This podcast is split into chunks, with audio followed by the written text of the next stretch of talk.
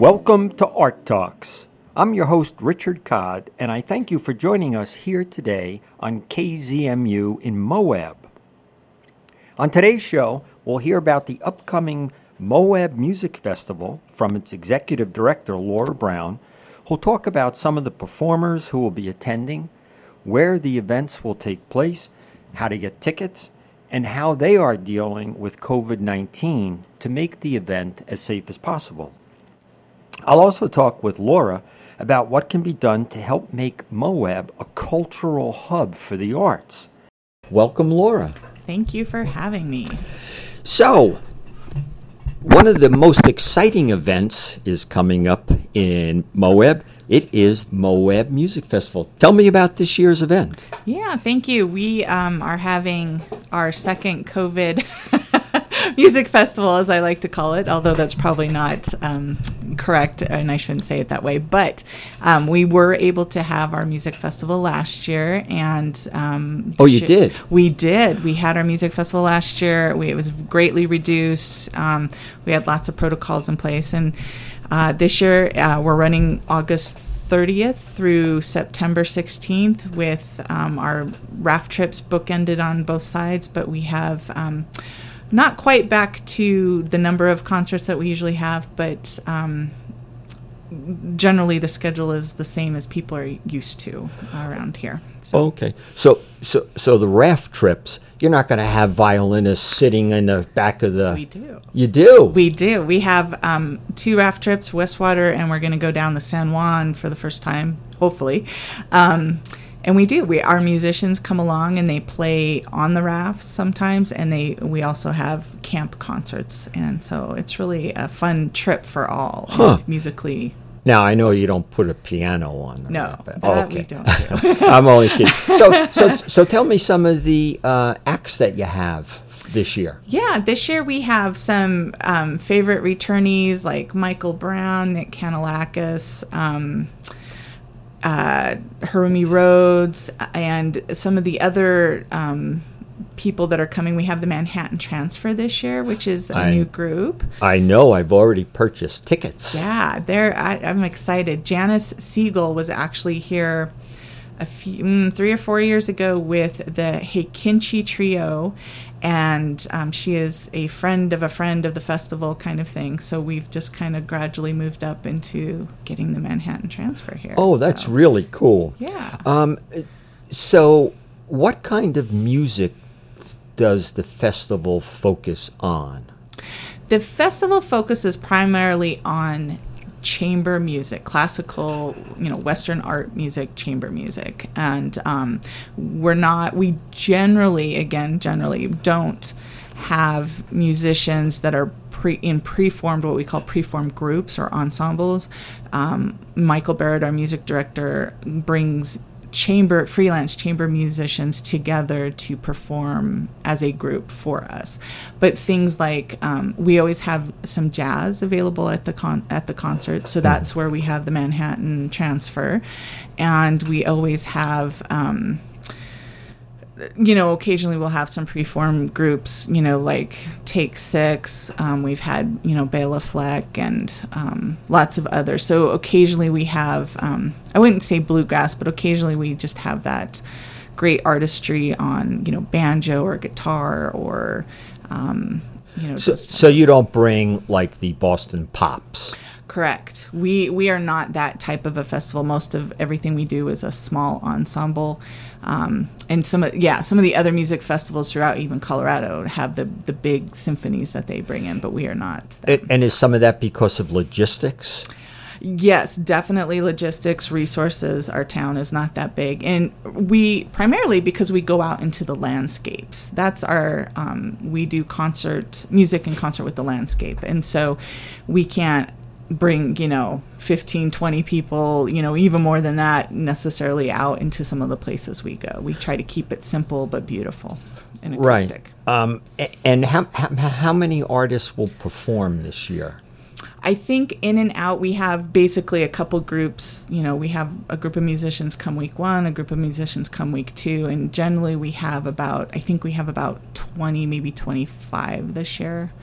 Sometimes it can go up, but again, there's never a lot of musicians playing at one time. And how many events do you? There's um, typically we run with school assemblies. We run about 21, but I think we're about 14 or 16 this year. Okay. Yeah. Okay. How do you choose the artists?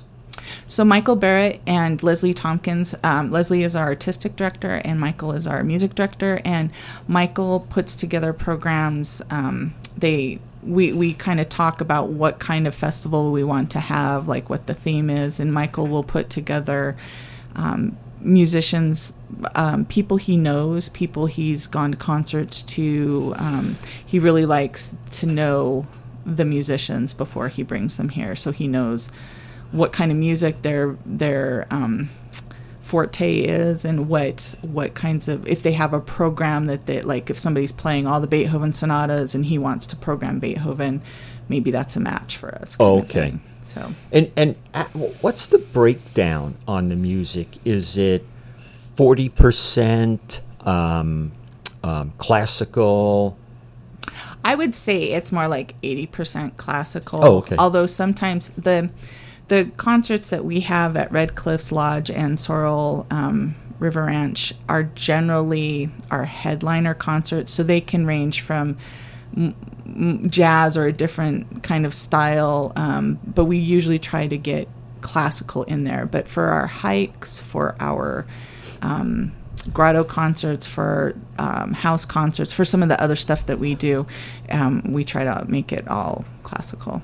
Okay.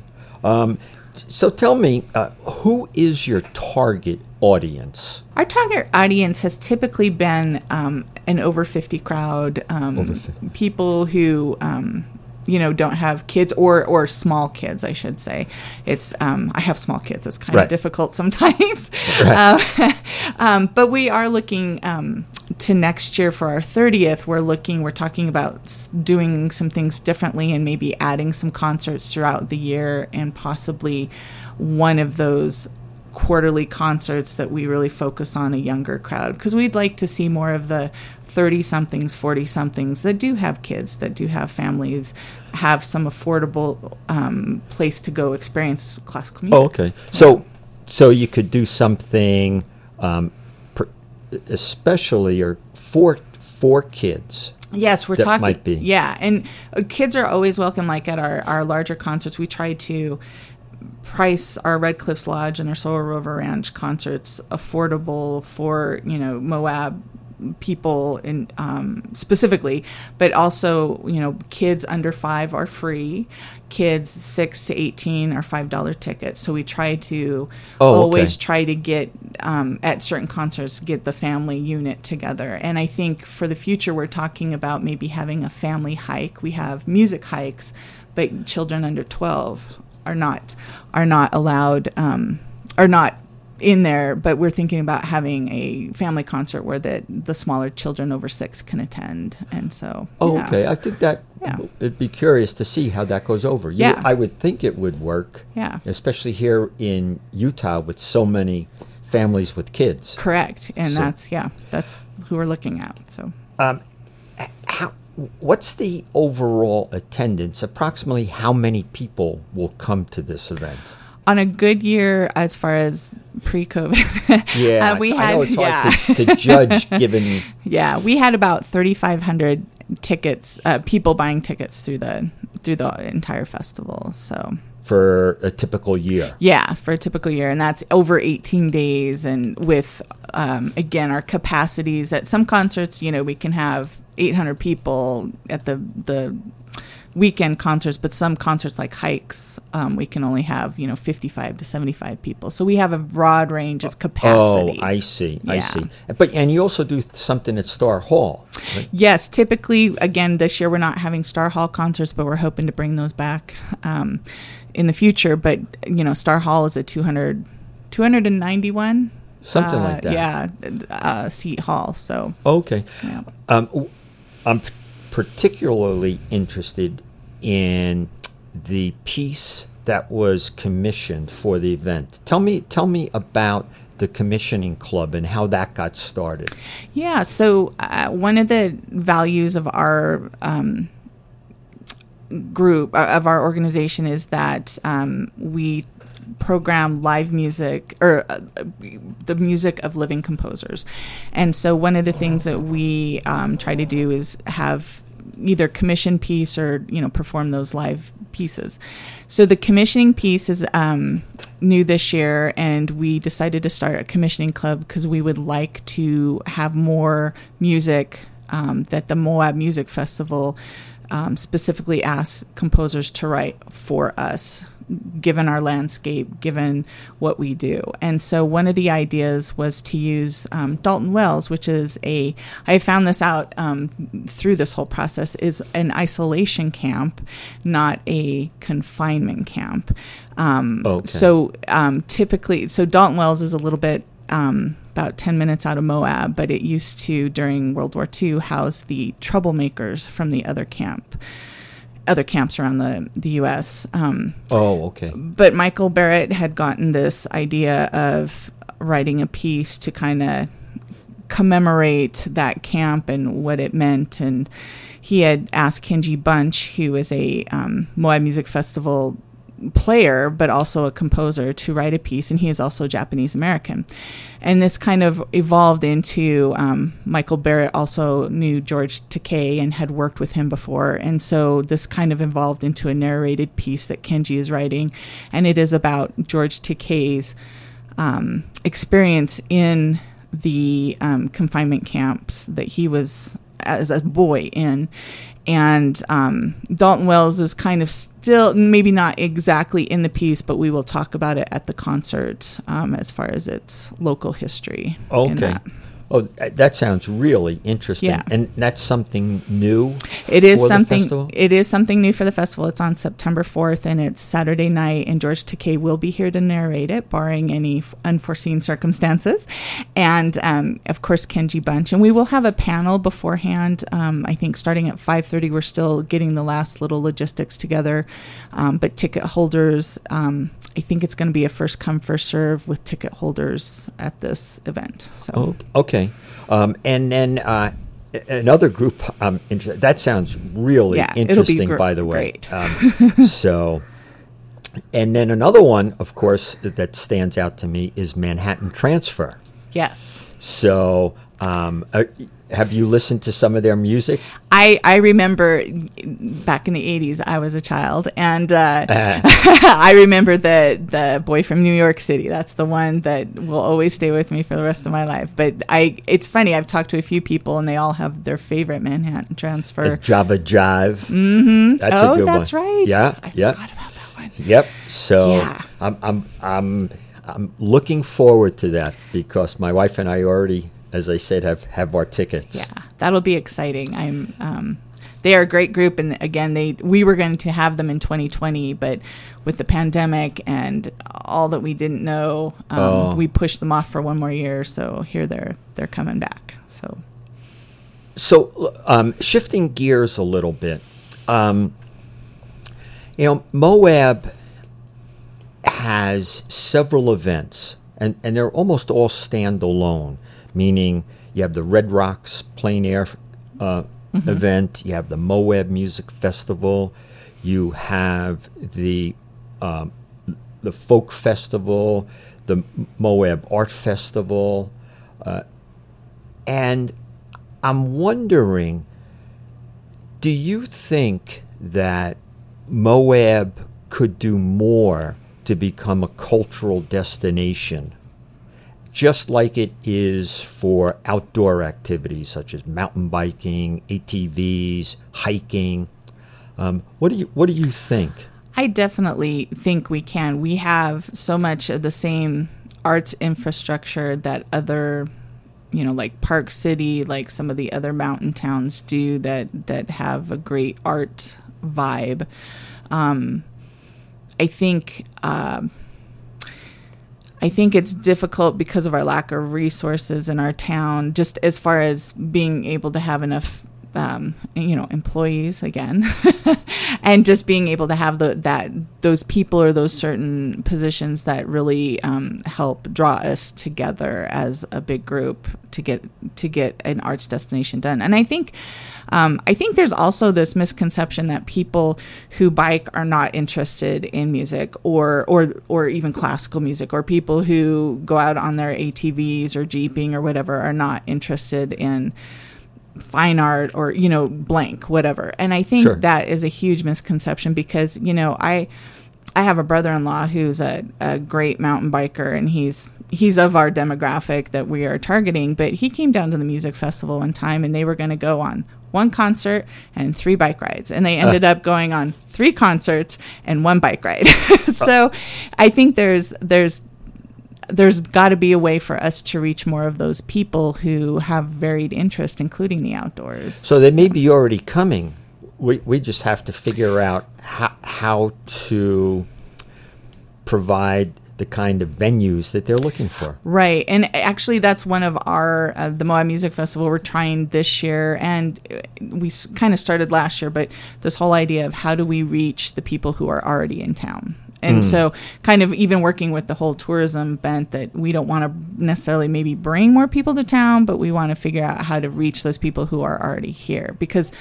Again, I, am not sure about some other arts organizations, but we also, I, you know, one of one of the stories that I remember as a musician was at a hotel and she was in the hot tub talking to a couple of people, and they were like, "Oh, we have no idea this was here." Although the Moab Music Festival banners were everywhere, you know, our brochures were like we thought we were Right. out there in the community, but that just shows you that we're not out in the community right. as much as we thought. Huh. Yeah. Well, maybe that's something for the Moab Arts Council and people like yourself who work to bring these incredible events to town to maybe get together and figure out how, how can we approach this in a broader perspective.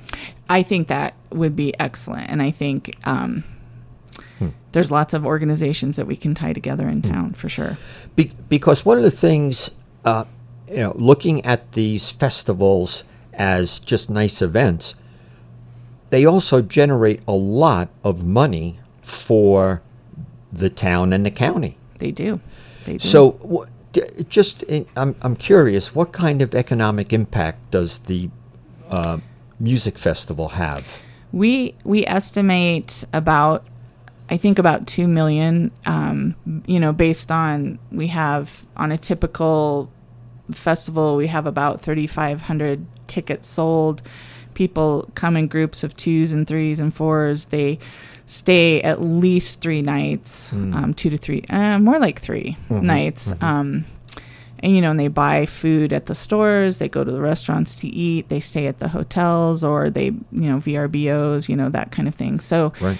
they're really spending money and they're going shopping. They're they're taking the Jeep tours cuz you know, again, our our music festival crowd likes to go to the parks, they like to go on hikes, they like to do the same things as a lot of outdoor adventure people like to do. And my guess is, you know, the, the folks who come have some disposable income. Yes, they do. that um, and it may be similar for the folk festival Mm-hmm. you know the artists who come for the red rock Plein air Mm-hmm. they're, they're generally yeah. um, the, the age that you that you're talking about the 50 plus yep. so and they all stay for a week or more Yes, definitely. so so tell me um, if how do you find out more about the festival you can go to our website, which is a new website. We still have a couple little tweaks, but it's moabmusicfest.org. oh you drop the e- Yes. the evil The evil, of the evil. festival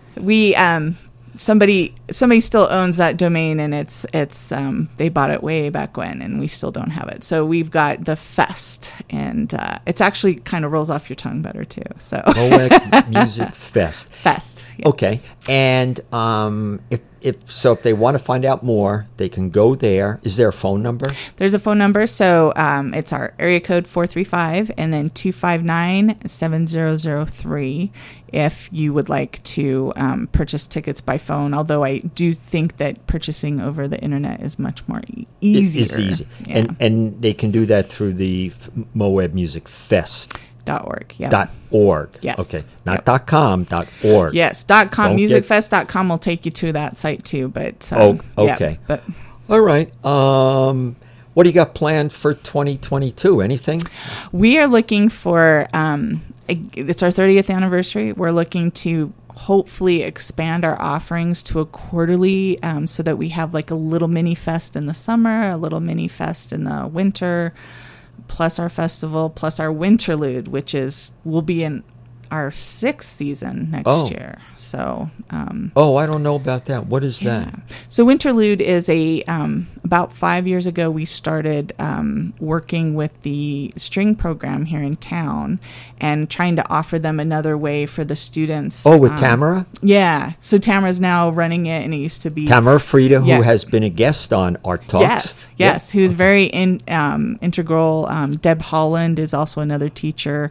Um, So, Okay. and it's run through the Beacon uh, after school program, Right, which right. is also a great partner. So, um, so we try to partner with them to just offer a workshop for the kids for a week, and then they perform at the end of the week. And we also this this next year we're going to have Fry Street Quartet, which is out of Logan at the USU campus, and they're going to be performing their own concert, but they'll also be working with the kids for a showcase, what we call our showcase at the end. Oh, very So, nice. Well, there's a lot going on Yeah. this year and the next year, so it's exciting. It's very exciting. We're we're tr- we're trying to move up in the world, so to speak. That's terrific. Well, I want to thank you, Laura. My guest, Laura Brown, who's the executive director of the Moab Music Festival. Thank you Thank you much. so much.